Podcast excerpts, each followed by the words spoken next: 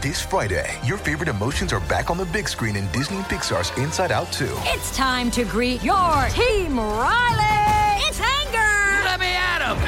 Fear. Safety checklist is complete. Disgust. Ew, ew.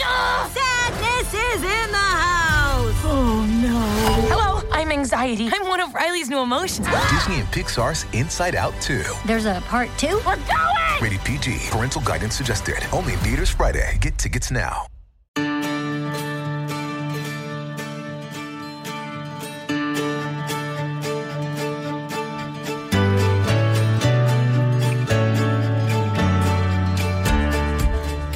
Welcome to another episode of the Successful Farming Podcast.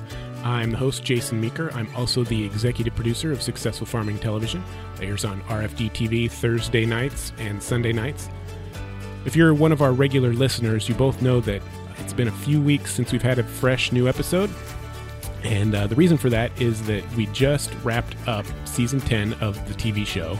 And so I was pretty busy doing that and uh, was unable to to uh, keep up with both the TV show and the podcast. The good news is season 10 is wrapped up and we're back on track. And I've got a great slate of new shows lined up for the coming weeks on the podcast. So make sure you subscribe. You can also learn more about this show and other shows by visiting the website at agriculture.com slash podcast. You should also follow Successful Farming on Twitter at Successful Farm. And you should also follow me on Twitter at Jason Meeker for updates on the podcast, on the TV show, and everything else that I'm working on. So uh, give me a follow on Twitter. Today, I sat down with Steve Johnson. Steve is the Farm and Ag Business Management Specialist at Iowa State University Extension. His office is here in Polk County, in um, just outside of Des Moines, but he covers the whole state and then some, as you'll find out in the uh, in the show. He shared some of his insights about how to market the 2017 crop and some tips on managing crop production costs. We also talked a little bit about the proposed USDA budget and the uh, the next farm bill. We talked about that for a little bit too, so stay tuned for that. So uh, thanks for joining us, and we're glad to have you.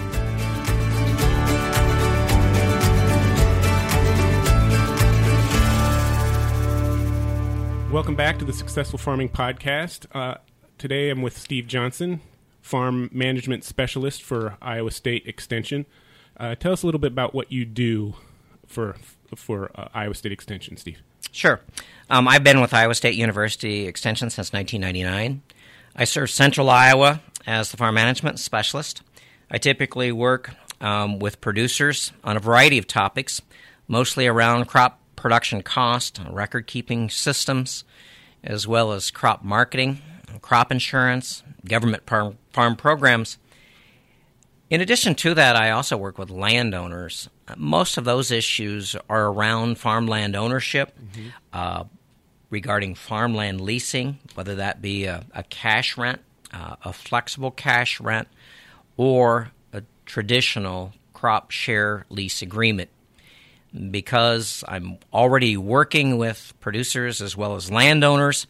Um, many of uh, participants at meetings and workshops and seminars might include farm managers, uh, lawyers, as well as accountants, farm business uh, associations, uh, commodity uh, marketers, uh, market analysts. So, broad range of people that uh, I would reach through a variety of methods. Uh, then face to face settings, I do about 100 meetings in the Western Corn Belt, and I see around 10,000 producers face to face each year. But through mediums like this, um, I reach around 200 to 250,000 agribusiness professionals across the Corn Belt. Not so, not just Iowa. You're, not just Iowa. Yeah, you're in. No, I do uh, meetings outside uh, Illinois, Kansas, Missouri, Nebraska, South Dakota, Minnesota. So there's no magic state boundaries. And most of these topics regarding row crop agriculture reach beyond right. just Iowa. All right. So even though it's the tax Iowa taxpayers pay pay you, you're you're helping everybody. So True. That's very generous of And a lot of times, when, well, and a lot of times when I cross state lines, they're for the commodity groups. Right. Okay. Um, they're for uh, agriculture lenders or a cooperative system. So the similar types of needs we see in the Corn Belt aren't limited to just Iowa. But I think Iowa, because we're the number one corn producing state, um, I think a lot of people look at Iowa and Iowa State uh, to take that lead to be involved in crop risk management education. definitely. So let's let's talk a little bit about 2017. Um, it's looking more and more like it's going to be a fourth fourth year in a row of of pretty soft commodity prices. What um, what are we what are we looking at? What are farmers looking at for uh, for best uh, strategies to to try to try to make the most of these these prices again this Well, I do agree that 2017 looks like the fourth year. Again, in 2013, we saw record net farm income, record land values, record cash rents, especially here in Iowa. And since then, uh, we've had four consecutive years of record crop production corn and soybeans. Um, South America's contributed to uh, this large surplus now that we have of not only corn and soybeans, uh, Europe and Asia's contribution to wheat production. So, as we look at 2017, large ending stocks confirmed in the June 9th USDA WASDE report, it looks like we're going to have around 2.1 billion bushels of corn left over in August of 2018, and we're approaching 500 million bushel of soybeans. That's U.S. ending stocks. So U.S. corn ending stocks are at levels that we've not seen in 29 years, and U.S. soybean ending stocks levels that we've not seen since the 2005 crop growing season. Mm-hmm. So there's really, um, f- well, I don't, I don't know about four, but I, I can think of four four kind of factors that contribute to to a to a farmer's bottom line, and it's the market price, yield, weather, and costs. So two of those they can't control. You can't control the markets. You can't control the weather, but you can you can you do have a little bit of say in your yields within within the limits of what the weather will give you, and then you can also control your costs. So what do we? What should farmers be looking at? We mentioned this is the fourth year in a row. So if they're not controlling some of their some of those fixed costs, they really need to be. What are, talk about that a little Well, bit. Well let's step back. Farmers had four years to practice. Yeah. You know, if you went to college for four years, maybe you practiced your freshman and sophomore year, but by your junior and senior year, you got this down. That's exactly where we're at in row crop agriculture. Those first few years, 2014, 2015, a farmer was focused on his fixed cost or her fixed cost. And the, the three big fixed costs are land, machinery, and family living. There's half of your cost of Yeah. production. Wow. And so, starting early, making sure that uh, you're adjusting cash rents lower or you're reamortizing existing land debts, fixing the interest rate on those loans. And I think the ag lenders that I interact with, uh, around 500 a year, they were very aggressive early on, saying, hey, this probably isn't going to be one or two years of low crop prices. So I think farmers got some great practice at focusing on land cost. And then machinery and equipment, farmers slowed buying new machinery and equipment. Yeah, and again, the Section seen that. 179 was no longer an incentive. Mm-hmm. So they're probably putting a little bit more into machinery equipment repairs, but it's not necessarily going to be new machinery and mm-hmm. equipment. Probably going to be maybe new used. So there's two of the three big fixed costs. Right. The third one's evasive. It's family living. Mm-hmm. You know, the majority of Iowa farmers have off farm income. I, I, I think we find that hard to believe. No, if you're farming in Iowa, you're farming full time, and all of that income's coming from row crop or livestock agriculture. Not true. The majority of Iowa farmers have some form of off farm income. And I think we've seen the dependence upon livestock income. Livestock prices are much higher than anyone would have anticipated. Right. I was doing a lender meeting up in Sioux Falls a few weeks ago, and I said to these ag lenders, Do you remember the movie The Graduate? And, you know, half of them remember a movie in 1967 with Dustin Hoffman. Dustin Hoffman was graduating from college, and uh, a businessman came up to Dustin Hoffman and he said one word. Plastics. One word, plastics. so here's what I said to the ag lenders one word, one word, protein. Protein. Protein is the key to the ag economy. And you might say, no, it's weather. We just need a good drought, not on my farm. Mm-hmm. No, I think protein is the key to growing the ag economy, but the linkage to protein, whether that be meat or milk products, is being driven by access to the feedstuffs. So the U.S. farmers are growing more protein. We're exporting more livestock. We're mm-hmm. exporting more milk related products. Uh, consumers are consuming more. Two of our biggest trade partners are Canada and Mexico.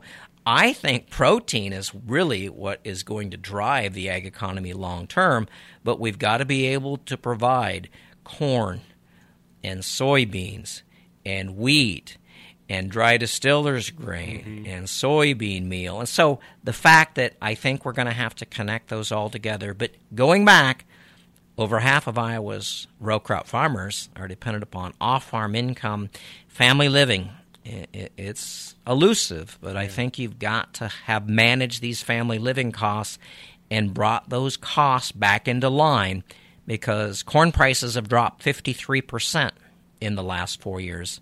Soybean prices have dropped 37%, yeah. and we haven't been able to make that up with yield.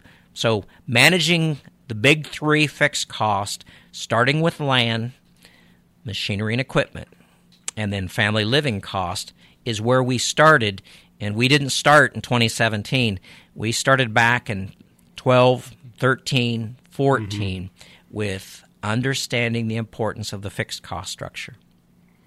Okay, so that's that's fixed costs. How about um, variable costs? What do we? Uh, some of these uh, plantings finished for the most part. There might be, like you mentioned before we started, there might be still some replanting going in eastern corn belt areas. But for the most part, the crops in the ground. Um, should we be? Should farmers be looking at ways to really maximize those yields, no matter what the cost, or do we, is it more complicated than that? I think it's complicated. Yeah. And again, the farmer that has a good record keeping system, and they're keeping those records by farm, by field, by crop rotation. This okay. is not a whole farm record keeping system mm-hmm. that you turn the information into the IRS once a year. This has a lot more, to do more with okay. Uh, I think this is the challenge. I think this is the summer challenge of 2017. We've seen the crop prices rally with the uncertainty of moisture, mm-hmm. but primarily that was the northwest corn belt. Mm-hmm. It wasn't widespread. So the impact of yield is still out there, but it does appear as though we could have fairly normal growing conditions. We might not get that price bump that we were looking for mm-hmm. in June and July. So you've got to focus on yield and you've got to focus on cost. So, yes, I don't think it's necessarily spending money that you think you have to. Where is the best investment you can make in row crop agriculture right now? And I think you're going to have to do tissue testing. I think mm. you're going to have to use the technologies to identify what parts of the field do I have weeds? Do I have insects? So I think um, a farmer that's really in tune with cost of production, on an individual field basis, and then being out in these fields, scouting on a regular basis, understanding that it might not be a whole farm application, but yes, maximizing yield, but at the same time looking at a net return on that herbicide or that additional fertilizer application mm-hmm. or that insecticide. Maybe there's a limitation to what type of return you can get for that particular application. So it's more about margins than yield. We want to maximize the profit not just necessarily the yields. There might there Ab- might be ch- pl- places where they can save money by not applying that. Absolutely. What is the n- best net return per bushel or the best net return per acre? If you don't get it from the marketplace, you're mm-hmm. going to have to get it in a combination of higher yields, yet reflecting, hopefully, a reasonable cost. So, not applying herbicides to the entire field, not applying a fungicide, or in many cases, I think we're going to see some supplemental nitrogen. We were in a field last week and saw farmers that were supplementing nitrogen and side dressing corn that was already at uh, V5, V6 stage. So I think farmers are into production, but probably targeting where they can get their best return on investment with that application, whether that be a herbicide, a fertilizer, a fungicide, or even some sort of an insecticide. But the insecticide probably later in the year, mm-hmm. and I'm thinking that's primarily going to be soybeans. Okay. So, and this, all of this that we've been talking about is what you kind of refer to as rescue operations, or is that something different? No, I, I, I think it is. I think once the crop's up, I've got several farmers in Iowa that say, once my corn's knee high, I'm halfway home. Hmm. well, guess what? When we're recording this, half of Iowa's corn's knee high. Uh, remember the old saying, knee high by the 4th of July? Well, now we try to be knee high by the 4th of June. We didn't make it. But the middle of June, Yeah. Iowa corn crop's pretty far along. Most of the uh, herbicide applications done. There might be some side dressing. There might be some fungicides, I think, applied to corn, but the majority of Iowa cornfields are done. The next time something comes into that field is probably a combine in October. So I don't know that those decisions are going to be as widespread in corn unless it's supplemental nitrogen or a fungicide. But where we've done that in the past, is that going to be the best investment that you can make? I think that's a field by field type of analysis. And I think the use of variable rate mm-hmm. technology, infrared, um, aerial imaging, whether that be by a satellite or a plane or a drone, I think that's where the new technologies start to play out. And that I think that's how those farmers justify the technology, looking for variability in your field, whether it's walking into the field or it's using the technology to try to identify where is that variability and what do I need to overcome that issue of limited yield. Hmm. Okay. So those are some some good uh, good points about uh, infield managing infield costs during the growing season. So do you have do you have any more? You talked a little bit about technology. Um, uh, you you you mentioned the next time some of these fields are going to see machinery in them is is going to be a combine in October. Is that uh, another th- uh, like lower fewer passes in the field A- absolutely, and, and that was corn. Again, Yeah. I, I think Right, right, most right. of this corn that's probably approaching, you know, a vegetative stage of V7, V8, middle of June, um, right on time to probably um, tassel there around the Fourth of July. Uh, by the middle of July, fortunately in Iowa. Um, our corn was pretty much planted in a very timely fashion. So the western belt, especially Iowa, Minnesota, the Dakotas, Nebraska, um, did a very good job of, of of getting corn planted, and there wasn't near the replant that we heard about in the eastern belt. Yeah, I really think that most of this corn decisions were probably already made. I think the rescue attempts that we're going to see is going to be back over on soybeans as we saw some soybeans planted late, uh, maybe some soybeans that were planted where maybe the early thought was we were going to plant corn. And there's where I see all sorts of issues with late planted beans, uh, poor uh, germination, some limited uh, stand counts, some replanting still ongoing uh, in Iowa, but pretty much limited to those uh, poorly drained portions of fields. But that's the start. Now here come herbicide applications. I I can see soybean fields that never got treated with pre-plant herbicides that there's going to be rescue attempts to make mm-hmm. sure we can burn down weeds that are in some of these fields. But let's go back to how farmers plant. I'm seeing more no till. Mm-hmm. I'm seeing more minimal till. And I'm seeing more crops planted in to cover crops Yeah.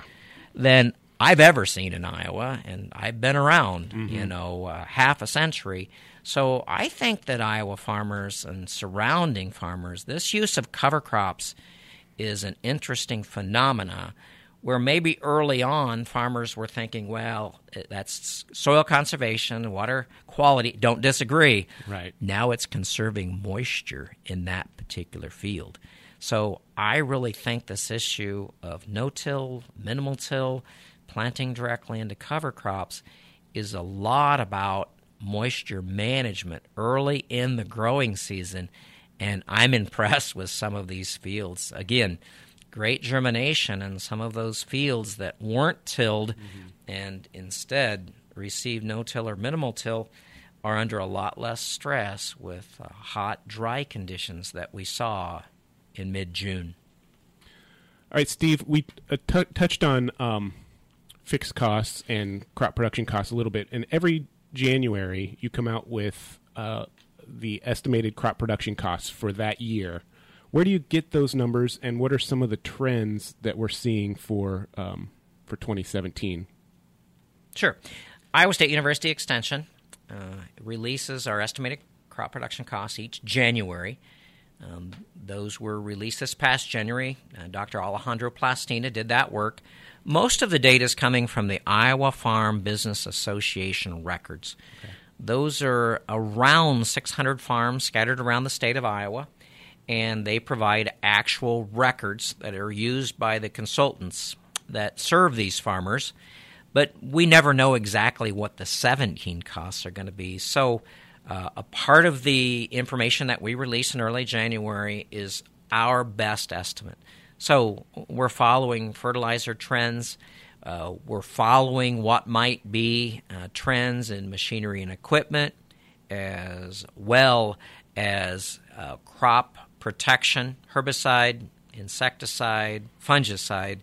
But yes, that information is our best guess of what will be those production costs for the 2017 crop okay. released each January, and we've been doing this for over 50 years. Wow. And so, what, do, what are some of the trends that you're seeing? Sure. You know, the, the trend is definitely lower cost of production. Mm-hmm. Um, cost of production for corn peaked in 2013.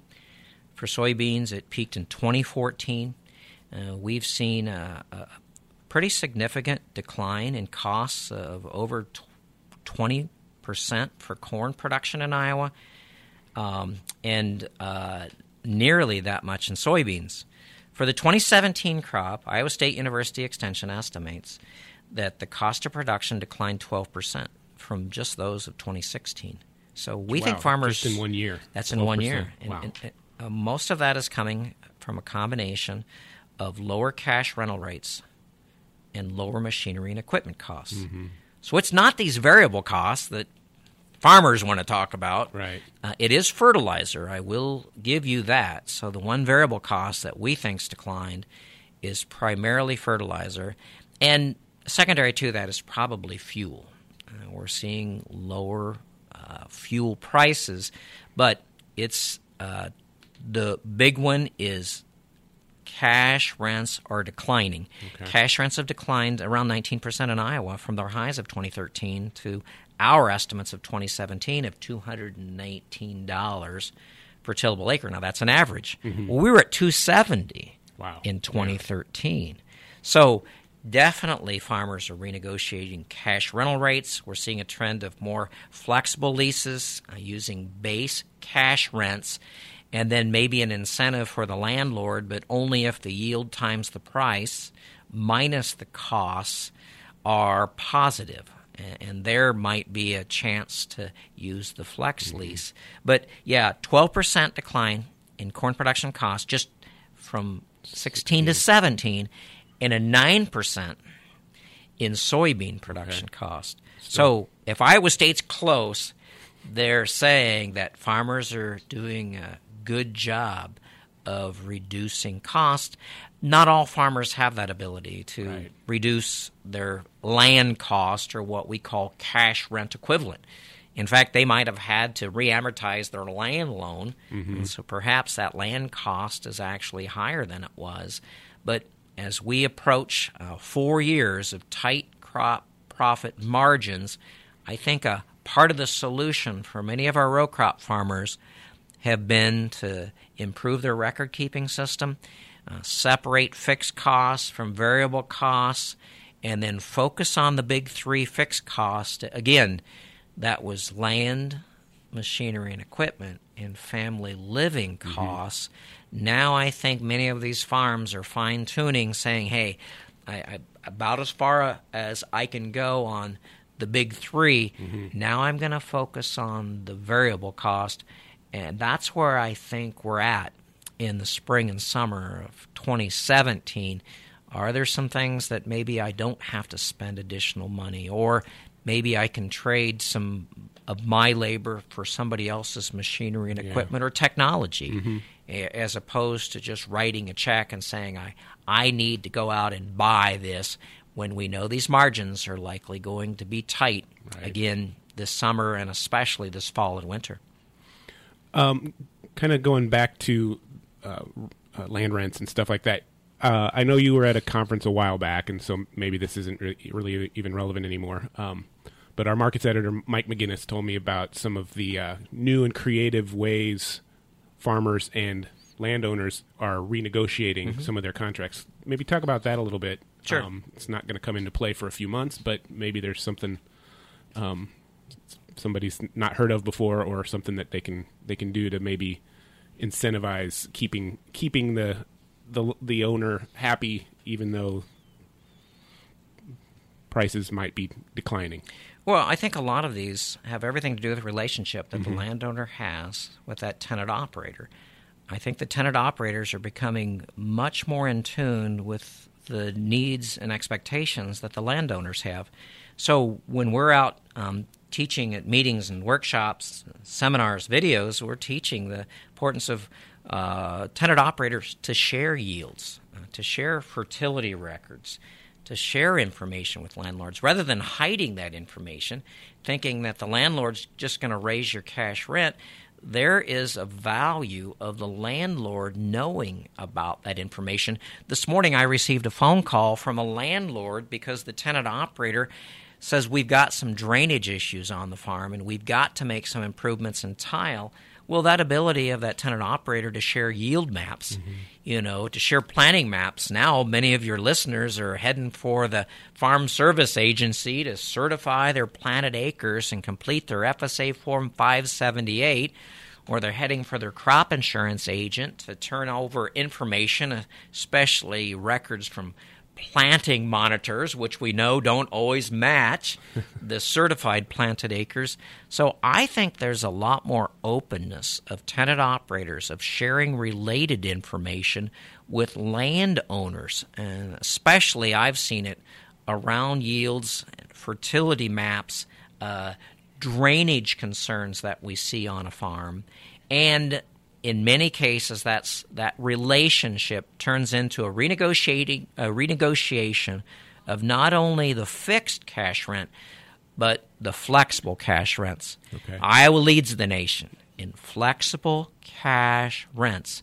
And there's a number of types of flexible mm-hmm. cash rents, but a typical flexible cash rent, we call it the Iowa flex lease, Okay. is a base rent guaranteed that the tenant operator is going to guarantee an amount. Let's say it's $200 per acre for 2017. But that tenant operator would also pay a flexible portion, a bonus at the end of the year in December. But that bonus would be based on the actual farm's yields in 2017 times the actual cash price, and that cash price is probably a harvest delivery bid and a simple average, maybe over 10 months Okay. of what that tenant operator could have got if they delivered their corn or soybeans to the local marketplace, but it's a cash price. Yield times price is the gross crop income Now, subtract the estimated cost of production by acre. Separate corn from mm-hmm. soybeans. Those numbers might come from that actual farmer. They might come from this 2017 crop cost estimates from Iowa State. So, gross crop income minus gro- gross crop expenses, and the expenses are reflecting that base rent. A typical flex lease is probably about 33% of that net.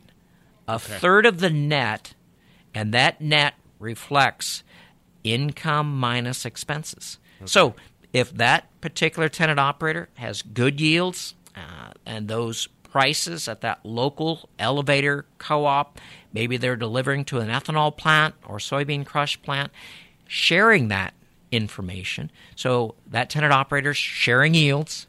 That tenant operator is also tracking cash price at that marketplace. And that tenant operator is sharing expenses or they're using average Iowa State costs of production, yield times price minus expenses.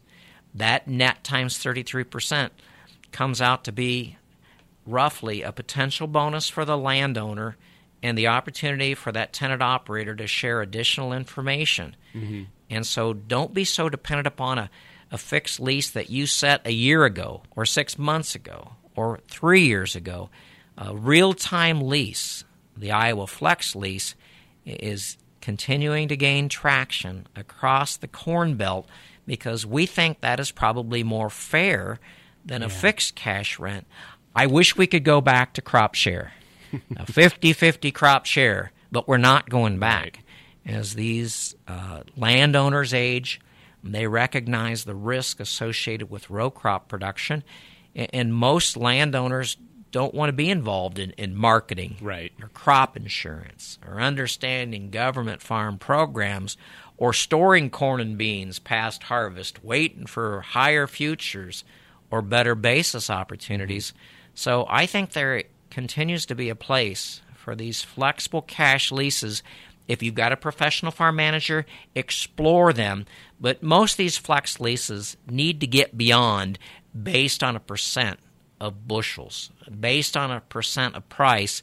And I think these flex leases need to reflect cost of production Okay. because we have not seen this wholesale reduction in mm-hmm. cost, even though average cash corn prices have fallen over 50%.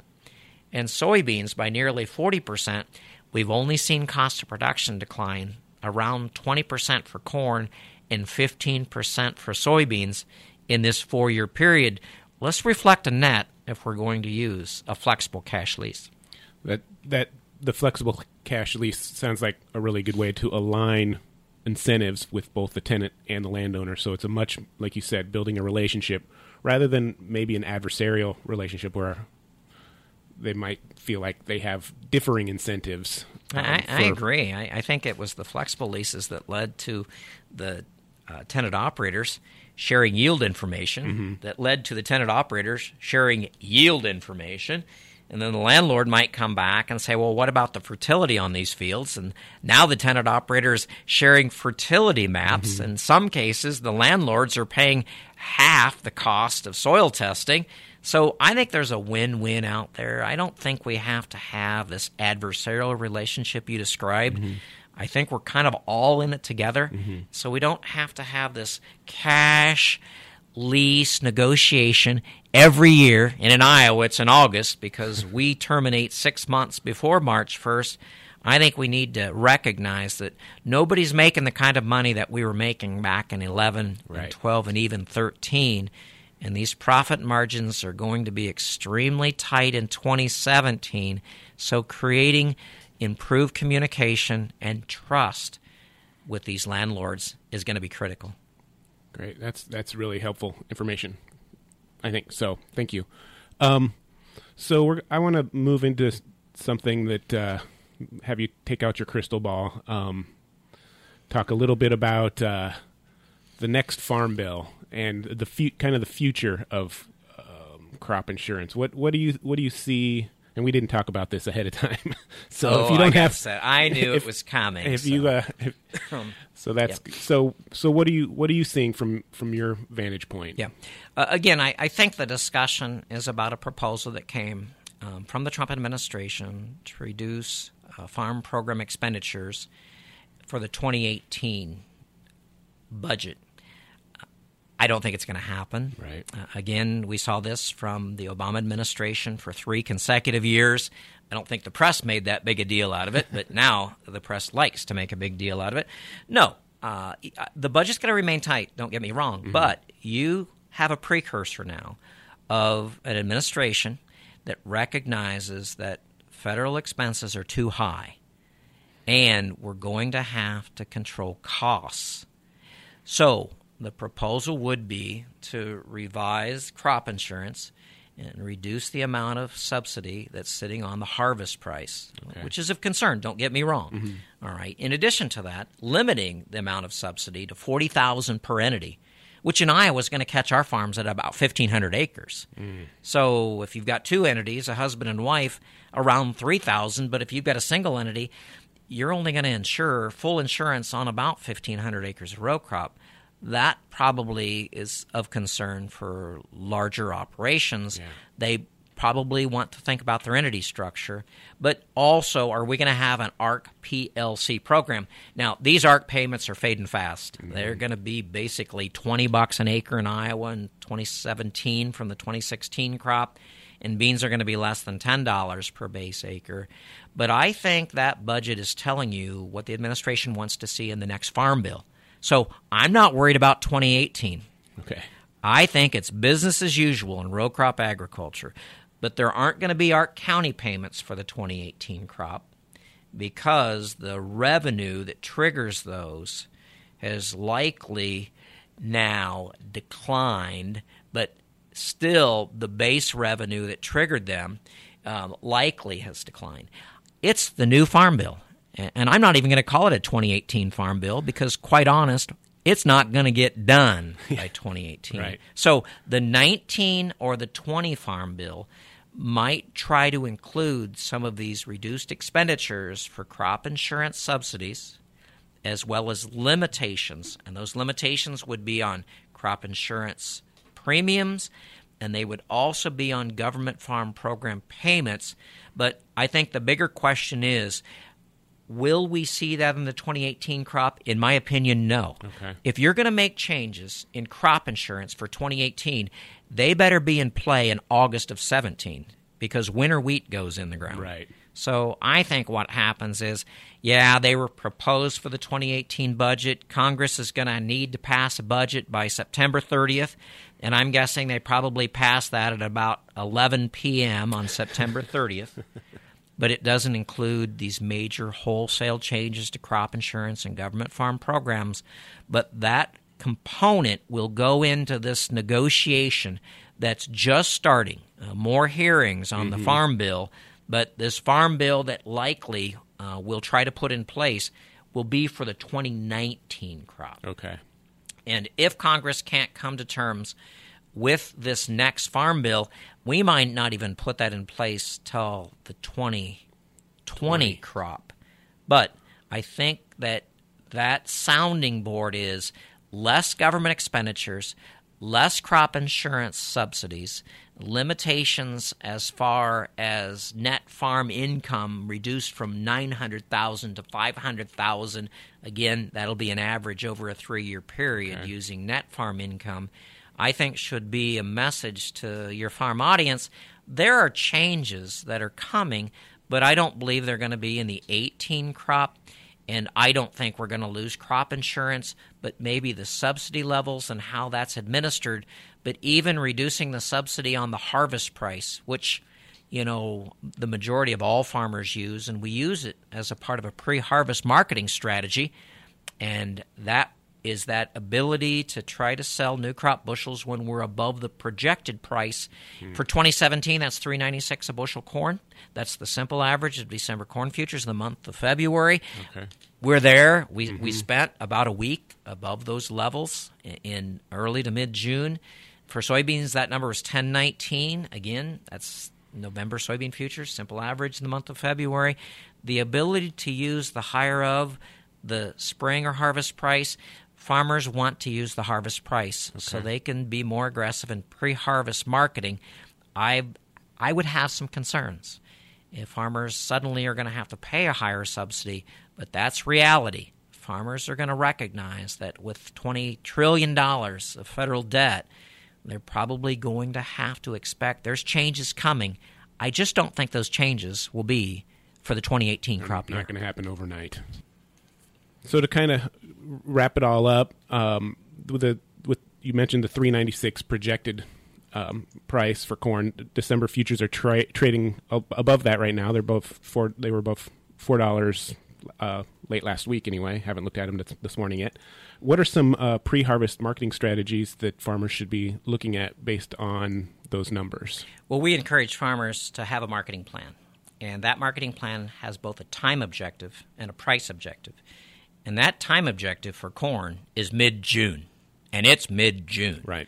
If corn's going to rally, corn typically rallies into the middle of June, and it's not unusual to see that be the first two weeks of June. So the time objective for corn tends to be by mid June, you finished old crop sales, you're making new crop sales. The new crop sales trigger has a price objective, and that price objective is $3.96 per bushel. It's the projected price, it's the crop insurance price. Anyone using revenue protection knows that if you sell when December futures are above 396, mm-hmm. you're guaranteed at least 396. So your APH, actual production history on your farmer farms, times your level of coverage, probably 80 to 85%, and 396. Why wouldn't you have sold some new crop bushels when futures were above 396? Mm-hmm. We've been waiting patiently mm-hmm. since the last day of February, and boom, we're there. June right. 6th, so, June 7th, yeah. June 8th, June 9th is be disciplined. Mm-hmm. Utilize the tools that are out here. Quit trying to outguess the National Weather Service. Right. The USDA reports and the Chicago Mercantile Exchange focus on what you can control. The ability to pre harvest market some new crop bushels, especially when new crop corn's above 396, mm-hmm. was there. And what we've learned the last couple years these markets like to rally for 5 to 15 days, and oftentimes these rallies don't last very right. long. So, have a marketing plan in writing. You know your estimated cost of production. It's based on your APH from previous years because you don't know this year's yields. You've got cash flow concerns, and you probably don't have enough storage to store 2 mm-hmm. or three years worth of crops. I would have used the rally in early to mid June corn. The rally last winter that we saw in soybeans, mm-hmm. I know we lost over a dollar twenty a bushel from our highs of new crop beans at 1043 but I would use that rally. I don't think we're going to get back to that 1019 projected price for soybeans. And so the likelihood right. is we're going to have a lot of 2017 crop that didn't get priced and a lot of 2016, especially corn that's in the way that affects margins, I think farmers are going to have to be much more disciplined. They're going to have to tie their cash flow planning into their uh, available grain storage on farm, try to avoid storing bushels commercially for much more than two months for beans and six months for corn. This is getting kind of crazy. Yeah. But I think the farm financial pressure will be greater this fall and winter than we've seen it in a long time, but not for those farms that are disciplined in controlling cost and managing risk. And primarily that risk of market price. Opportunities have been there over the last six to eight months. Farmers have to take advantage of the uncertainty of production, whether that production's in South America mm-hmm. or the Northern Hemisphere. Well, Steve, appreciate you coming in this morning, taking the time to talk about a lot of these uh, issues that that uh, farmers need to be aware of, and uh, and hopefully some of our listeners will take uh, take your advice. And uh, appreciate you coming in. Thanks. My pleasure. Thank you.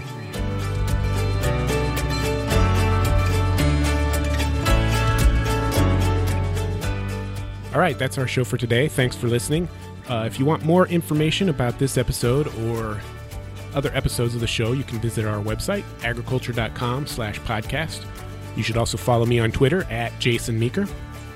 If you like the show, go ahead and subscribe in iTunes or whatever podcast app you use and give us some feedback. You can email the show. Our address is podcast at agriculture.com. Again, thanks to Steve Johnson for joining us today, and thanks to you for listening. We'll see you next time.